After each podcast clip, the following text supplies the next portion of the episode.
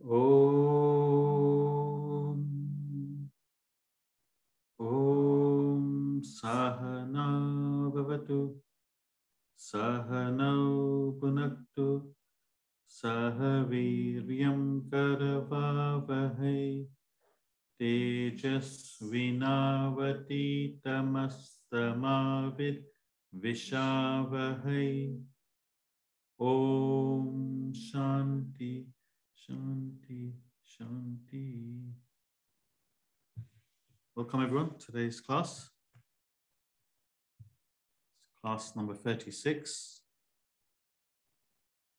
chapter 3, Bhagavad Gita, Yoga of Action. Krishna makes an intellectual appeal to Arjuna to act. He explains to Arjuna why action is inevitable because of our vasanas. Our vasanas compels us to act. Therefore, he must also act. He must fight the battle. As we've said many a times, the chronology of action is vasanas, which you're born with, leads to thoughts, leads to desires, and then leads to action. This is how all of us behave. So in life, we have to act. We have no choice because of our vasanas. And if you don't act, then you fade away. See a person sitting at home doing nothing. Vasanas in his mind, but he doesn't act. Slowly, slowly, he devolves.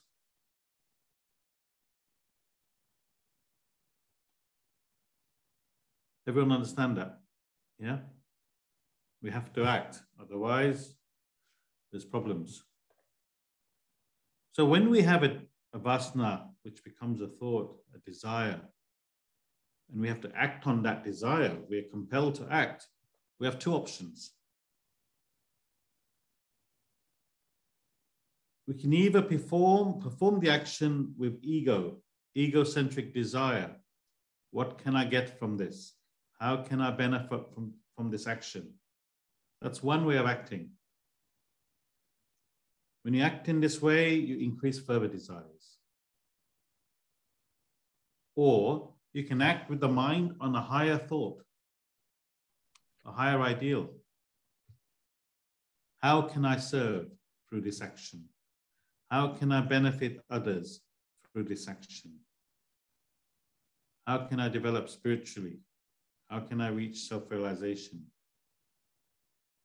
If you perform the action in this way, you reduce your desires. Simple as that. Selfish, unselfish. Does that make sense? Yeah.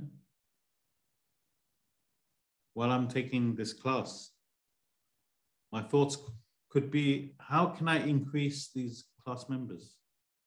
We have 20 to 30 members. How can I increase that? When can I get a YouTube channel and get thousands of subscribers? When can I be famous, make money from this knowledge, from these classes? If I start thinking in this way, it increases my desires. As I've just explained, my desires are increasing. It takes me away from this goal of spiritual development. Or I can say, taking these classes is my obligatory duty. I need to perform this action so that others can benefit from this ancient spiritual knowledge. How can I best serve them?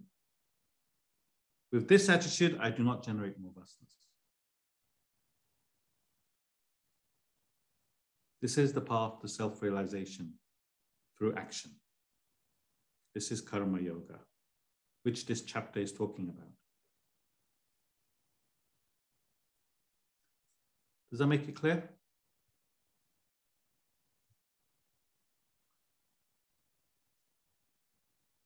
Ravi, makes it clear?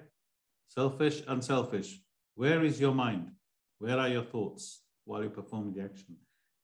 Is it on selfishness? What can I get? Or is it on what, how can I serve? That differentiates that action as karma yoga or selfish action. Any questions?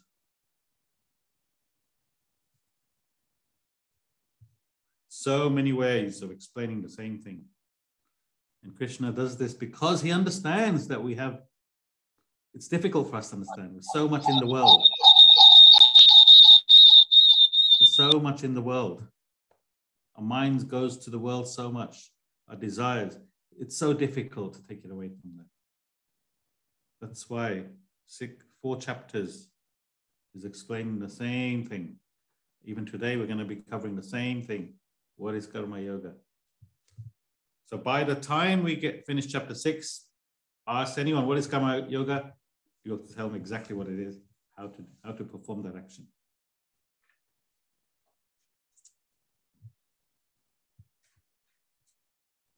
So we'll start with verse 14 and 15. These verses are both taken at the same time. Yeah, and we'll chant 14 and 15 together.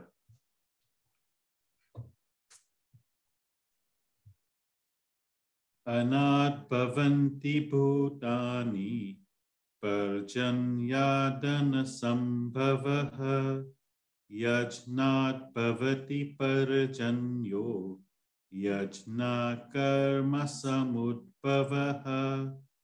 कर्म ब्रह्मोद्भवं विद्धि ब्रह्म तस्मात् सर्वगतं ब्रह्म नित्यं यज्ञे प्रतिष्ठितम्। अनाद्भवन्ति भूतानि पर्जन्यादनसम्भवः। यज्ञात् भवति परजन्यो। यज्ञाकर्मसमुद्भवः। कर्म ब्रह्मोद्भवं विद्धि। ब्रह्माक्षरसमुद्भवम् तस्मात् सर्वगतं ब्रह्म। Nityam yajne pratishtitam. From food come forth beings. From rain, food is produced. From yajna, sacrifice, arises rain. And yajna, sacrifice, is born of action. Know that action arises from Brahma and Brahma arises from the imperishable. Therefore, the all pervading Brahman ever rests in yajna, sacrifice. Now, it sounds cryptic. If you don't understand it, I don't blame you. It takes a lot of analyzing to understand what this means. And that's why this is the instance where past knowledge, past classes helps you know, if you come to Vedanta for the first time and we suddenly give you chance start chanting these verses, you, you, it goes over your head. But you're all ready to understand this because you've been coming to so many classes. You will have enough knowledge to understand this once we once I explain it. Any idea what is this verse is saying? Anyone has some idea?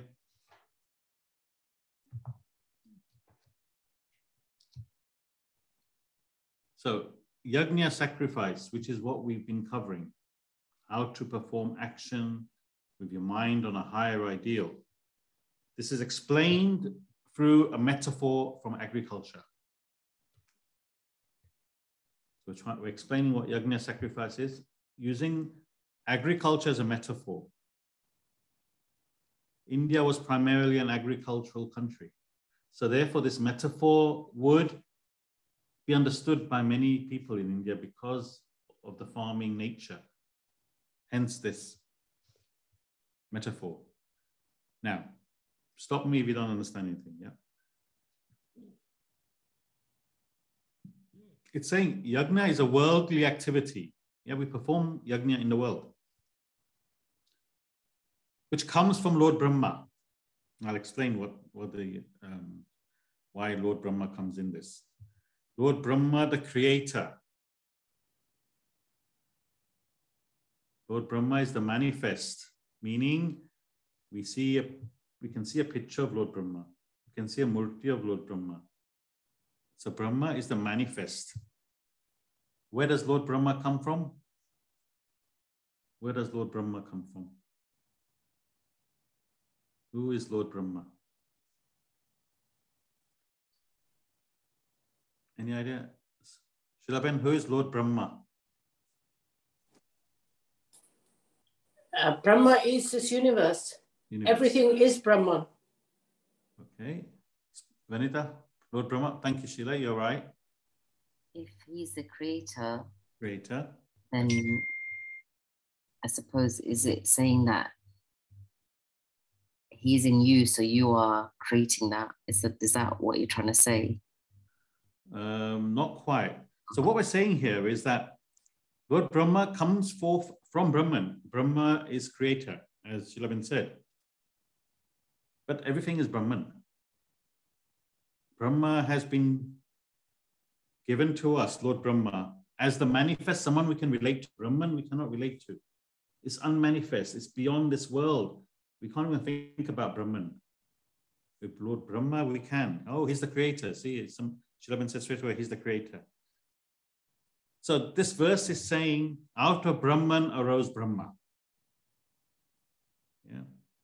There is no such thing. It's just explained to a layman what this verse means. Brahman created Lord Brahma, whom we regard as the creator. Remember the trilogy Brahma, Vishnu, Mahesha, creator, maintainer, destroyer. These three are powers of Brahman. But because we can't relate to Brahman, they give us manifest gods, someone we can relate to, someone we can see. Brahma created the world. Vishnu maintains this world. Shiva, Mahesha, destroyer of the world. We can relate to it now.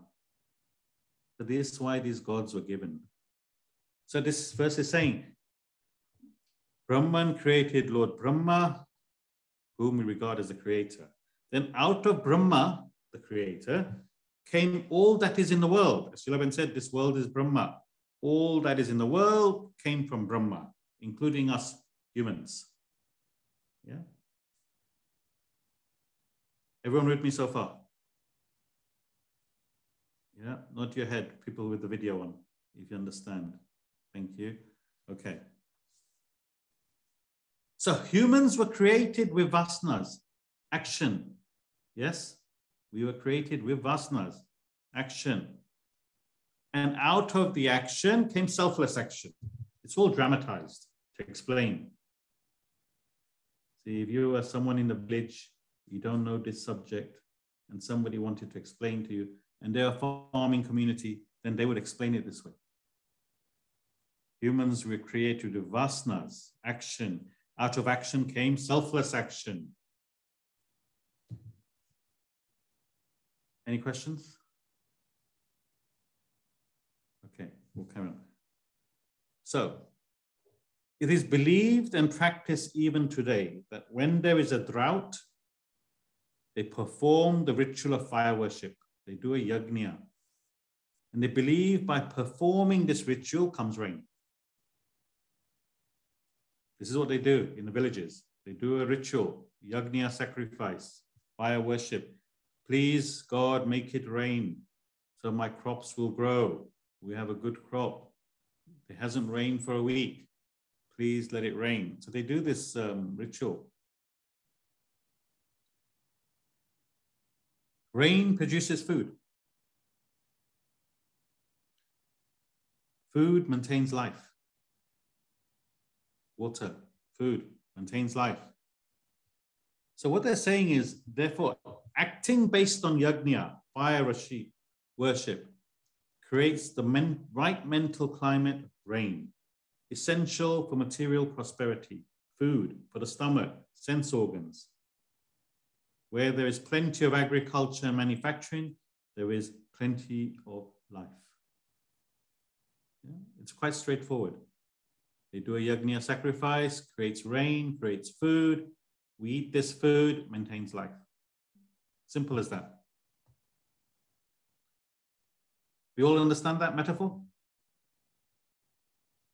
Yajna sacrifice ritual creates rain, creates food, water, we eat, drink, creates life. Simple as that. And if, every, and if everyone works in that way, everyone flourishes. So similarly, out of the creator came humans and vasanas. Out of vasanas came action. When everyone works in the spirit of sacrifice, unselfishness, selfless actions, this then develops the right attitude in society, in your family, in your company, business, in your country, there's prosperity. If everyone acts in this way, there's prosperity in our life. This is what it's trying to say. It's a metaphor between the two. It'll become more clearer as we as we finish and we as I finish explaining and we read the um, translation. From rain comes food, from food comes forth being, from being comes yagniya sacrifice, from yagniya sacrifice comes rain. It's a circle. Similarly, humans plus vasanas come from Brahma, Brahman. If humans practice yagna sacrifice, right action, then they reduce their vasanas, they go back to Brahman.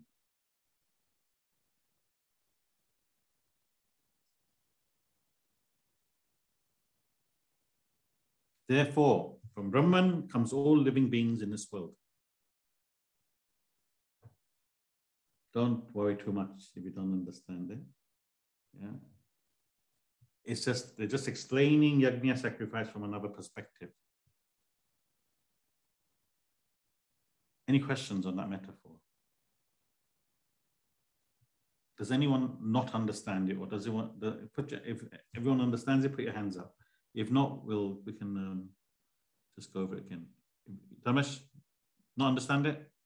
Oh, you understand it. Hema, you understand it? Yeah, because you're reading it, Hema. You had to understand it to read it. Arunaben? 50-50? Okay. So, through yajna sacrifice, we can get back to Brahman. Only humans can reach the state of Brahman, no other animals. And only through yajna activities can one reach Brahman. So we are all human beings. We're all gaining this knowledge. It's a privilege to be born a human being. It's a privilege to gain this knowledge. If you still don't do anything in your life, it's a missed, wasted opportunity. This is what they're saying. It's a wasted opportunity. What's the point of being a human being? If you're not going to do what you ought to do as a human. You're wasting your life.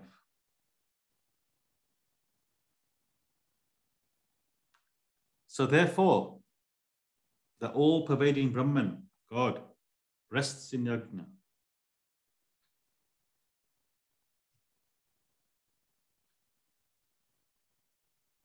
Rests in yajna. Only through yajna sacrifice, you can reduce your vasanas. Only by reducing your vasanas, you reach self-realization. So therefore, where does Brahman lay? How do you get to Brahman? What do you have to do? Anybody? What do you have to perform? Om yajna, self-sacrifice. Yajna sacrifice your actions dedicated to higher ideal. You're now sacrificing every action that you have in this world.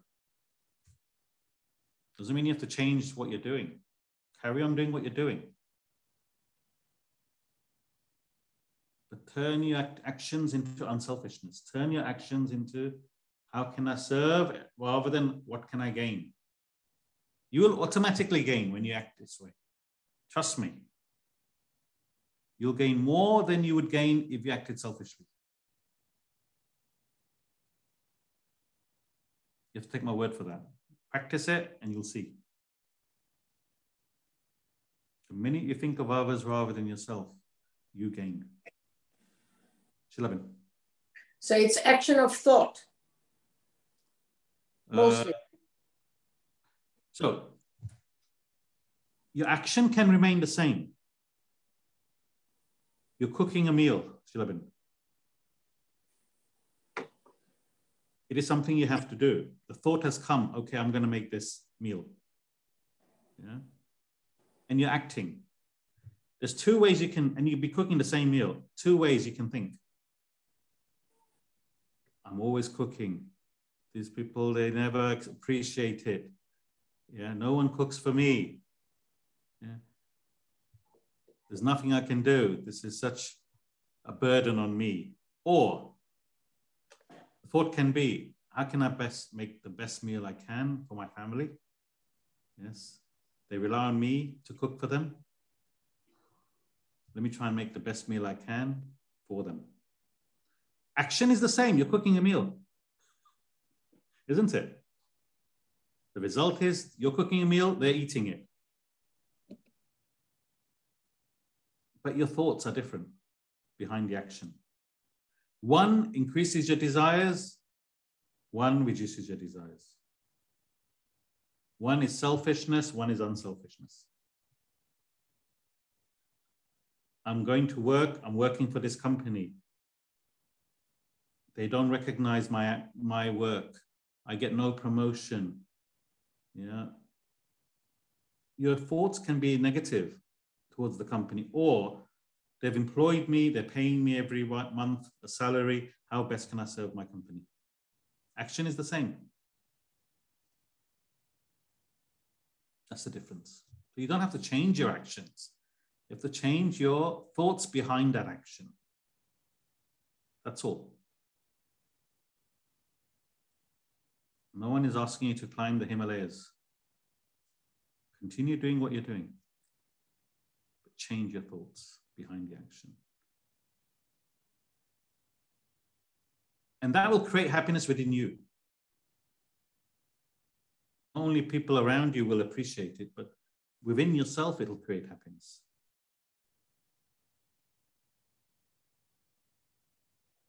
Does that make sense, Shalom? So whatever you're doing, now you're converting it to yajna sacrifice. You're cooking that meal with the unselfish thoughts it's now converted into yajna sacrifice, something to a higher ideal, serve my family.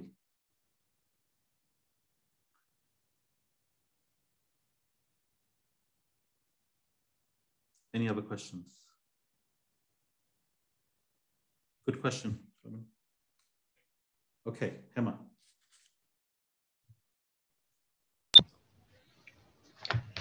These two verses use a metaphor drawn from agriculture to explain the process of yajna, sacrifice.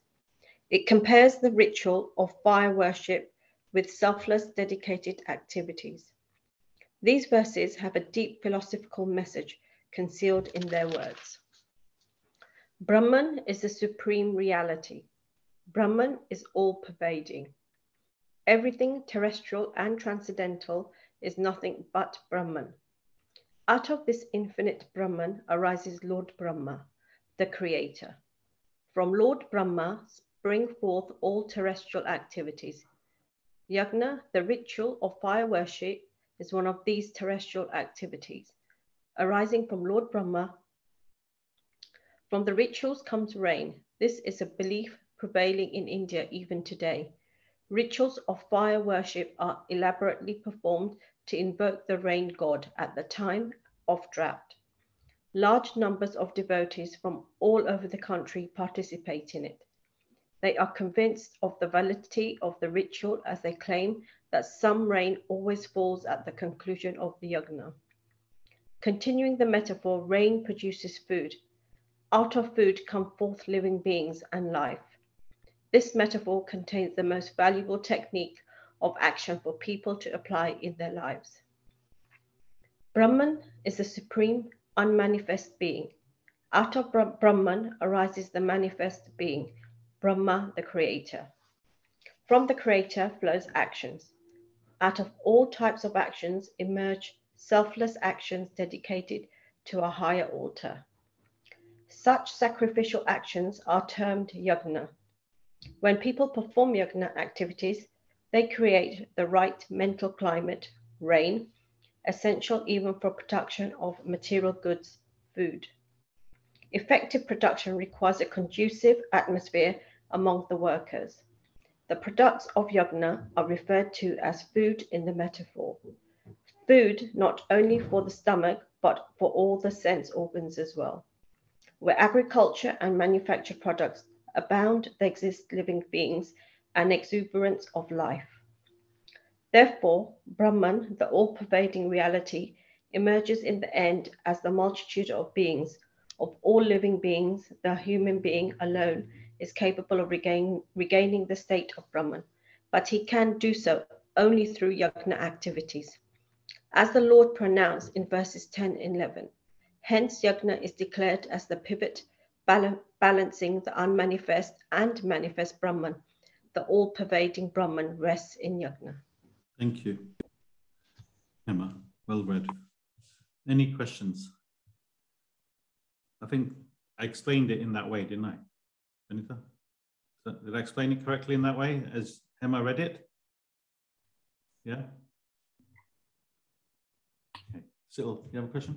Can I just recap yeah. on, on what you said? Yeah. Um, what, what Emma's just read. Hmm.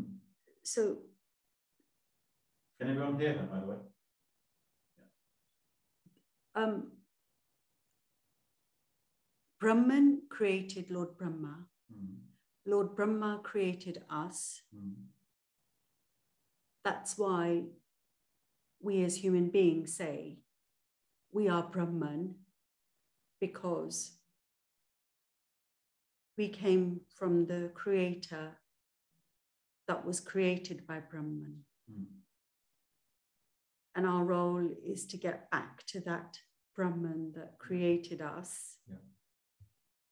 And the way of doing that in simple forms is reducing our vasanas through unselfish action.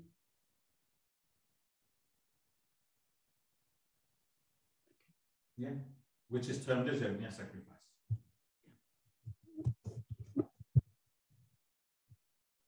And Lord Brahma is only brought in here because it's a metaphor. It's because they're talking to people who don't have maybe a lot of this knowledge, but they know Lord Brahma.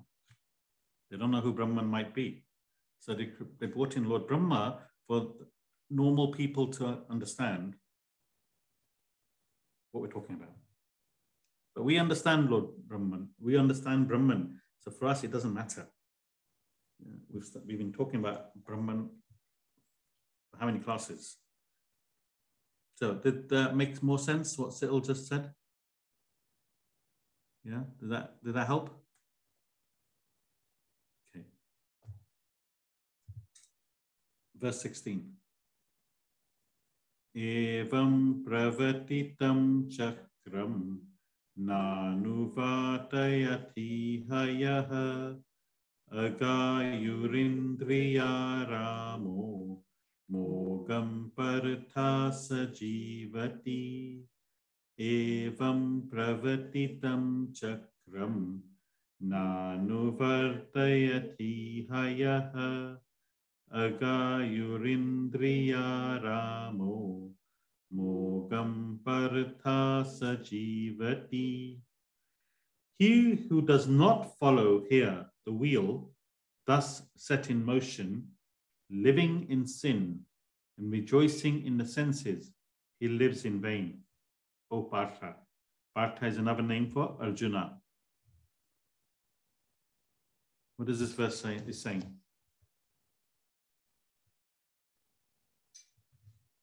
He who does not follow here the wheel.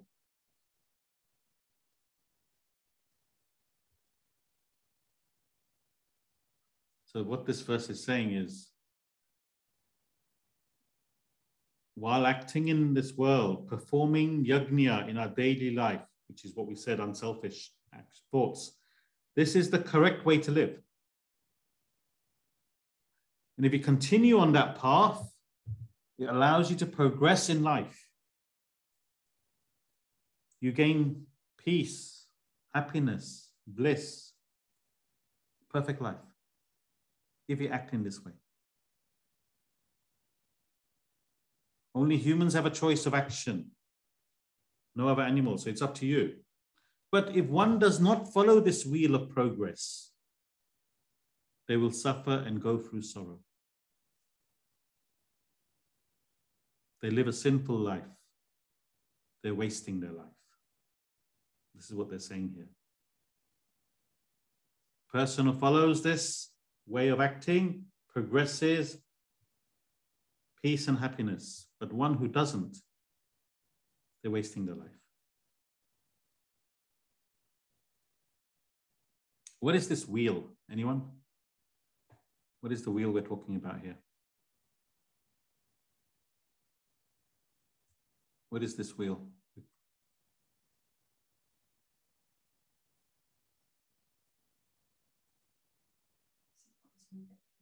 Is birth and death? Birth and death? No, it's referring to the last verse, by the way, last two verses.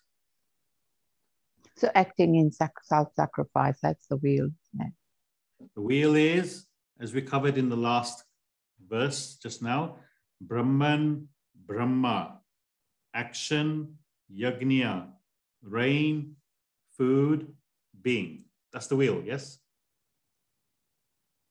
Or Brahman, Brahma, action, Yagnya, Brahman. So the first wheel was the metaphor for food. Second metaphor was what we ought to do. Come from Brahman. Brahman created Brahma, created action, humans. We create, we perform yagnya, we go back to Brahman.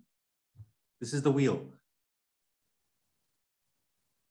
If we follow this wheel, we prosper. If we don't, we're wasting our life. We'll have to wait next life if we come back as a human being. Hopefully, you'll have more brains to, to do this. This is what they're saying. So, a person who's purely indulging indiscriminately in the senses, they have no control, does not understand. In the long run, it will lead to sorrow. They will suffer. See, we as humans, we're controlled by our senses. Why are we controlled by our senses in this world? Instant pleasure. We want instant pleasure. Want instant happiness, instant peace. We do everything for instant happiness.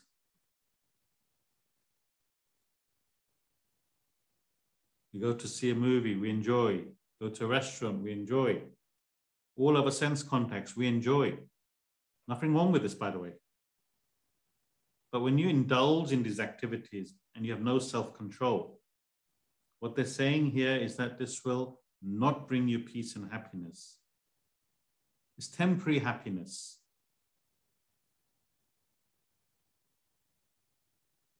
In the long run, it'll only bring you sorrow. Why will it bring you sorrow? Why will it bring you sorrow? Yeah, Dharmesh? It's only temporary happiness. Yeah. It, it only exists for a bit, and then you want more, and then you you in pain because you want more. Exactly. Because anybody else want to have a crack at it? Yeah, Vanita is that happiness lies in sense objects and those are the ones that keep you drawn to the world yeah because it, the desires keeps increasing that way of living keeps increasing your desires you get neutralized to the experience i've been traveling business class all this time I've had enough. Now I need to go first class. You get neutralized. Been eating at this restaurant so long. It's the best restaurant in the country. get neutralized. So you get agitations again. But when you act on the principle of service and sacrifice, yagnya, initially it might feel unpleasant, but in the long run, it leads to peace and prosperity.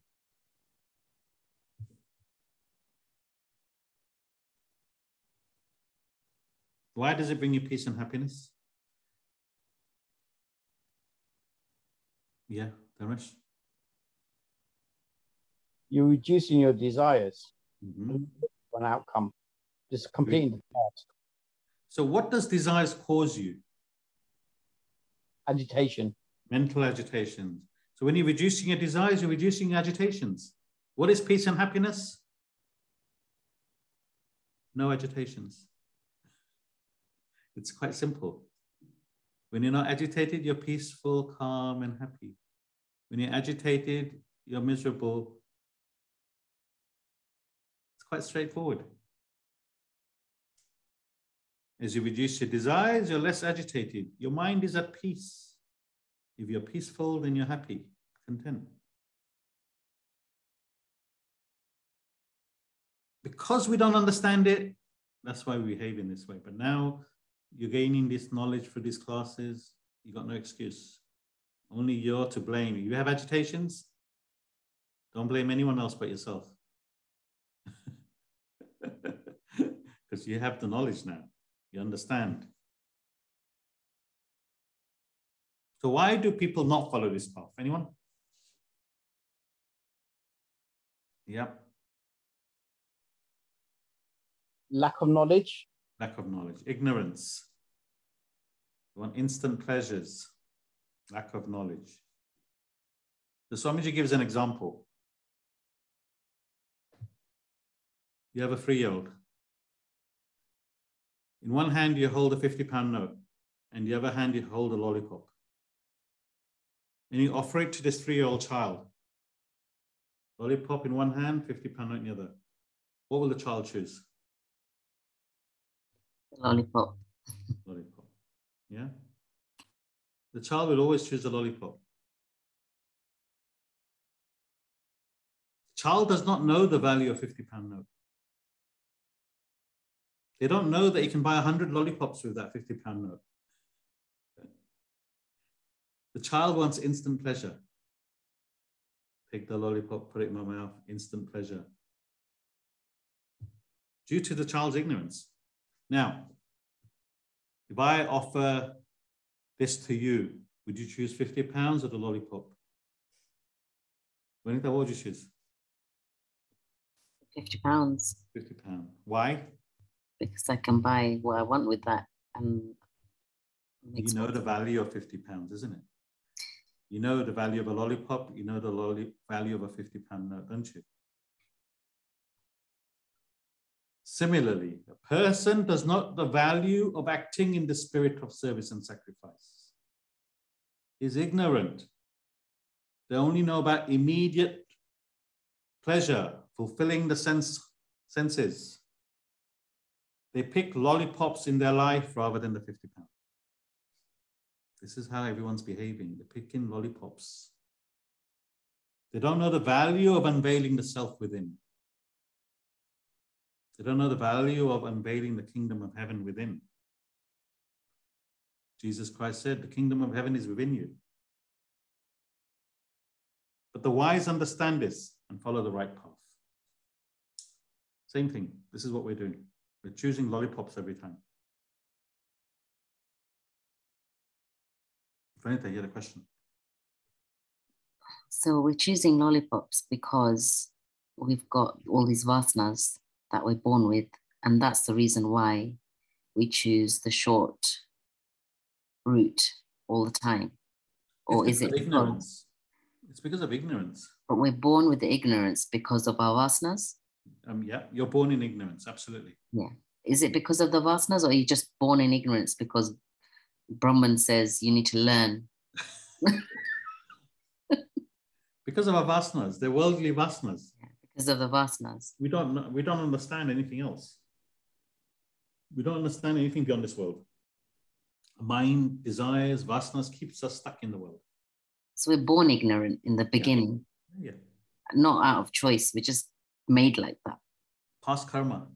Okay. So can people be born without ignorance then? So next birth, let's say you've been taking this knowledge, you've finished 18 chapters with in this class, and you have this knowledge and understanding, and you're working towards your path. Now, next life, what will you be born with? I suppose different type of vasanas. Cause and effect. What will you be born with? With less ignorance. Thank you. Okay. Exactly. Okay. So you need less lollipops, basically. Yeah. You'll be you'll be thinking about some beyond the world. What is this beyond this world? You know, you'll understand a lot of this knowledge when you're born, simply because of your past actions. You've been you take that with you to the next life. Your knowledge and your ignorance you take with you. So you have to take some of this ignorance with you in your next life as well. Unless you reach self-realization, if you reach 90%, you still got 10% ignorance now. You have to take it with you. Yeah. You still got 10% ignorance. And that would be based on the vasanas you couldn't fulfill in this vessel as your body or your vasanas you couldn't eradicate. Okay. Whichever way you look at it. Okay. Yeah. By fulfilling it or by exhausting it or by knowledge, you're not able to. Re- so therefore, you're born.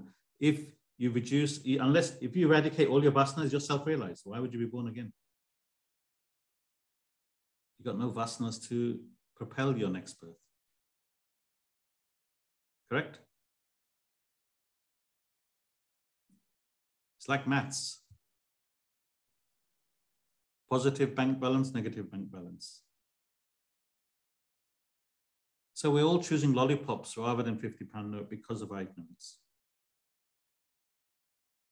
But none of you will be doing that anymore. So, because you now have knowledge. The wise understand this and follow the right path. What's, what eradicates ignorance? Knowledge.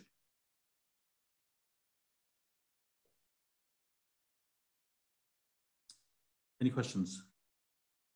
Yeah. So performing yagna then eradicates some of your vasanas if you are a karma yogi because you don't have the knowledge to understand. So you have to perform by physical action.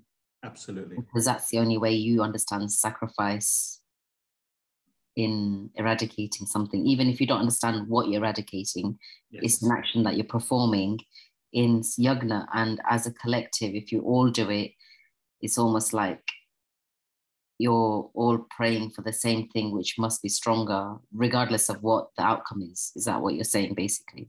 Absolutely. As a karma yogi, you don't have much knowledge, you don't have much devotion, but you're acting. You're karma yogi, a man of action. Arjuna is a man of action you may say, Krishna, I don't know what you're talking about, this knowledge. You know, what's this uh, Brahman and I must get this knowledge. Just tell me what to do. So Krishna is telling Arjuna, just go and fight the war for something higher, not for yourself, not for your family. Fight for Hastinapur.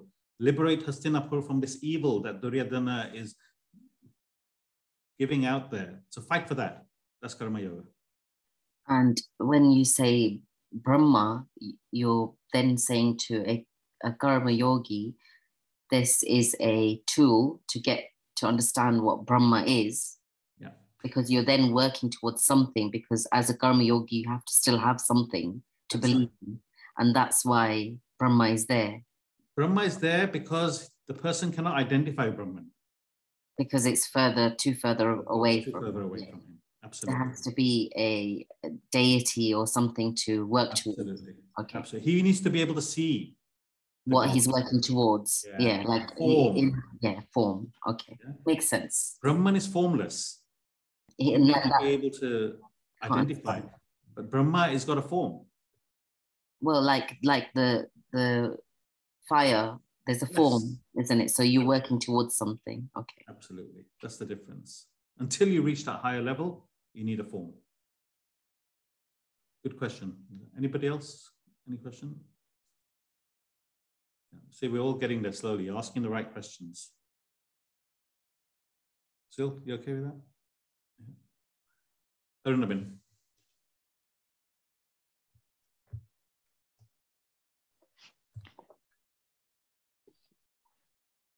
He who does not follow here the wheels thus set in motion, living in sin and rejoicing in the senses, he lives in vain, O Partha. From verse 9, Krishna has been stressing the importance of yajna, sacrificial action. Yajna is the symbol of welfare for the human race. It comprises actions performed selflessly in a spirit of surrender and sacrifice to a higher goal in life. Such actions set in the wheel of progress, moving towards the ultimate destination of peace and bliss. Those who do not follow this wheel of progress lack a proper direction or goal. They go through much suffering and sorrow in a sinful life. They live in vain in this world.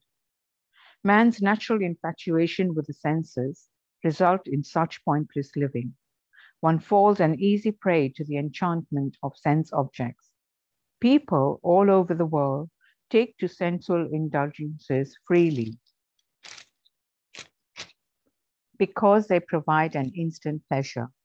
They do not understand that these activities will later lead them to sorrow and distress. Rare indeed is the one who withstands sensual temptations and acts instead on the principle of service and sacrifice. Those who initiate sacrificial actions often find them unpleasant in the beginning, but later the same actions develop into enlarging ripples of prosperity and peace. The wise know this truth. They adhere to the path of yajna. Lacking such knowledge, the ignorant helplessly take to blind lanes of sensuality. To illustrate this truth, take a candy in one hand and a bundle of 10,000 rupees in the other. Offer both to a ch little child. Ask him to choose one of them. The child will reach for the candy. Offer the same to an adult. He chooses the money. Why? The adult knows their relative values, whereas the child lacks that knowledge. So too, the ignorant pick the candies of the world and lose the precious kingdom of heaven lying within them. Thank you. Any questions? We'll do 17. Yes, vat maratire आत्मत्रतश्च मानवः आत्मन्येव च सन्तुष्टास्तस्याकर्यं न विद्यते यस्त्वात्मरतिरेव स्यात् आत्मत्रतश्च मानवः आत्मन्येव च सन्तुष्टा tasya karyam na vidyate. But the man who rejoices in the self is satisfied in the self and is content in the self alone. For him, there is nothing to be done.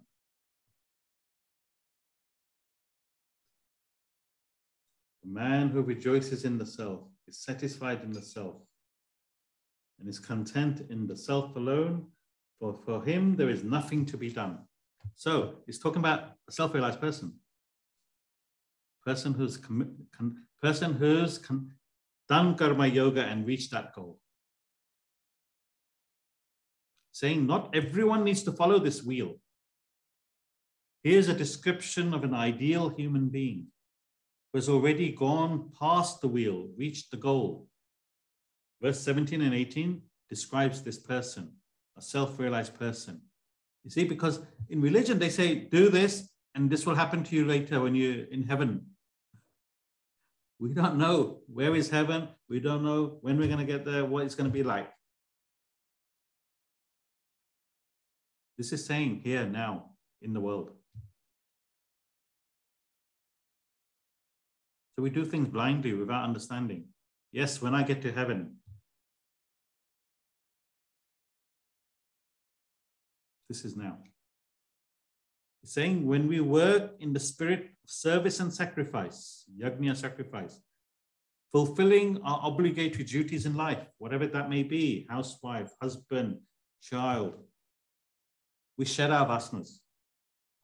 Eventually, we reach the state of enlightenment. As Vanita, you said, what happens? Once you reach enlightenment, person in this state, they're completely content in the bliss of the self. They want nothing from the world. They're content in the self, knowledge of the self. We are all caught up in the pleasures of the body, pleasures of the mind, pleasures of the intellect.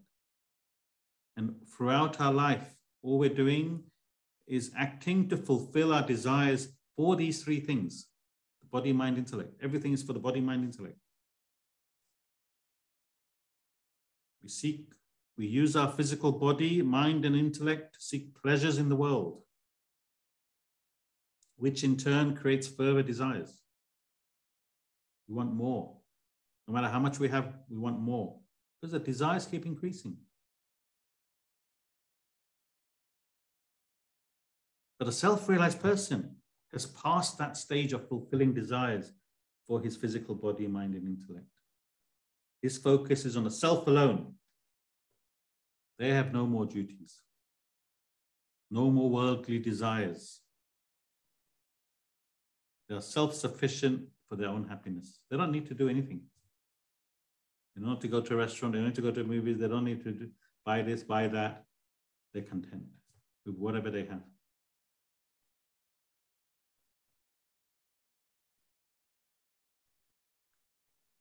The difference between the two is that one person is dependent on satisfying desires of his body, mind, intellect. But when something goes wrong, what state is he in? You lose your job. What state are you in? Someone close to you passes away. What state are you in?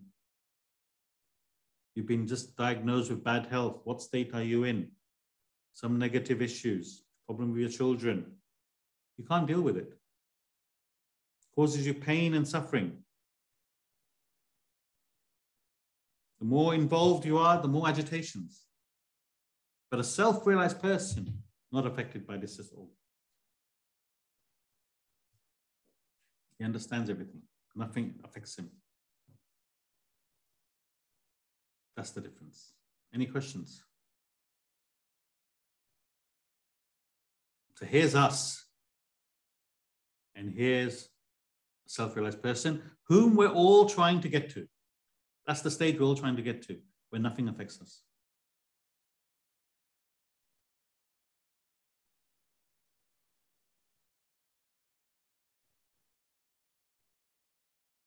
Swamiji gives an example. So imagine there is in a village torrential rainfall, flooding in a village. We hear about this on, on the news, flooding in villages. A man escapes the flooding by climbing a tree. He sits on the branch. He looks at the flood water going past him bodies going past him, houses going past him. He's sitting on a branch. The man is dependent on that branch. If it breaks, he will fall in the water and die. You all with me? Yeah. He's sitting on the branch. If the branch breaks, his life is over. On a branch next to him a bird comes and flies and sits on the branch and watches, looks at him. What's this guy doing? Does it matter to the bird if the branch breaks? Is the bird dependent on the branch? It can just fly away. Same thing here. The person is dependent on nothing going wrong in life. The branch not breaking, constantly worried. What will happen? How, if this happens, what will happen to me? If that happens, what will happen to me? Any issues, you're agitated. Self-realized person, even though he's using his body, mind, intellect, not affected. He's the bird, not affected at all. So where are we and where is that state? That's the difference. Performing yajna sacrifice, unselfish actions, mind on a higher ideal, you get to that stage. Any questions? Vanita.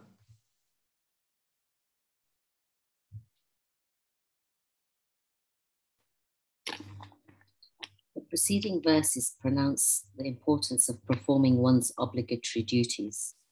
Each individual must work in a, in a spirit of service and sacrifice. Merely fulfilling his obligatory functions, continuing to do so, takes him well on the path of self realization. Upon reaching the supreme state, he reels in the infinite bliss of self.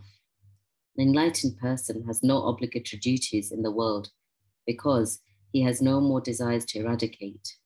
The verse proclaims this privilege enjoyed by the rare one who has achieved the supreme state. The enlightened one stays ever rooted in the experience of self realization. This verse describes him as reveling revealing in the self in three ways. The repetition draws attention to people's involvement in the vainful pleasures of the body, mind, and intellect. People are caught up today in the mere perceptions, emotions, and thoughts. They rarely focus their attention upon the supreme self within. Their attention and identification remains within the physical body, the mind, and the intellect. Consequently, they are riddled with physical desires and demands, emotional attachments and cravings, and the intellectual plans and programs. Since people have all these obsessions, they must act to pursue them or suffer from repression. They must act. To do so without increasing desires, they fix their obligatory duties, performances of which will fulfill their desires, as well as further their spiritual progress. But a self realized soul has no desires. He is thoroughly contented with his own self. He is totally self sufficient for his happiness. Therefore, he has no obligatory duties. Thank you. So he doesn't have to follow the wheel. He's already done that and he's reached that goal. Peace and happiness. He's reached that state. Nothing bothers him now in the world. He's performed his duty as a human being. Any questions?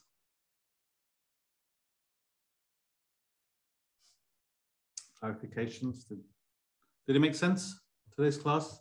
We're just carrying on with the same thing. What is Yajna sacrifice? So 18 and 19 finishes this particular topic, uh, which we'll cover next week. And then we'll start the next topic of chapter three, which is technique of right action. So how do you perform this yajna activity? Okay, put my mind on something higher. Technique of right action. That we'll cover next week. Now, before we all go, um, I mentioned to a few people that I'm traveling to um, India in October and I may visit the ashram as well. Uh, and some of you um, inquired about um, possibly joining me for a week or so at the ashram, which I would highly uh, recommend. Unfortunately, uh, I've been communicating with the ashram and um, to, for certain dates in October, but I've just received the message last week saying that they've had a COVID outbreak there in the ashram, and they've done they've gone back into lockdown um, and they have to have masks on all the time. So they can't actually give me uh, approval or a date in October because they don't know the situation, how it's going to be. Um, they've said to me to re-inquire in September, but that would be too late um, to plan. So unfortunately, this time round, we're not going to be able to do this. So for the people who are interested, I just thought I'll mention it to them. Uh, this is the unfortunate situation. So we will do something else maybe next year. Yeah, but you know we can't plan ahead, unfortunately. And I know some of you said you need to take book holidays and things like that, which I totally understand. Um, but I can't sort of, you know, we can't book it and then find we can't go. Yeah. Okay. Great. Thank you very much for joining us today. Have a lovely Sunday.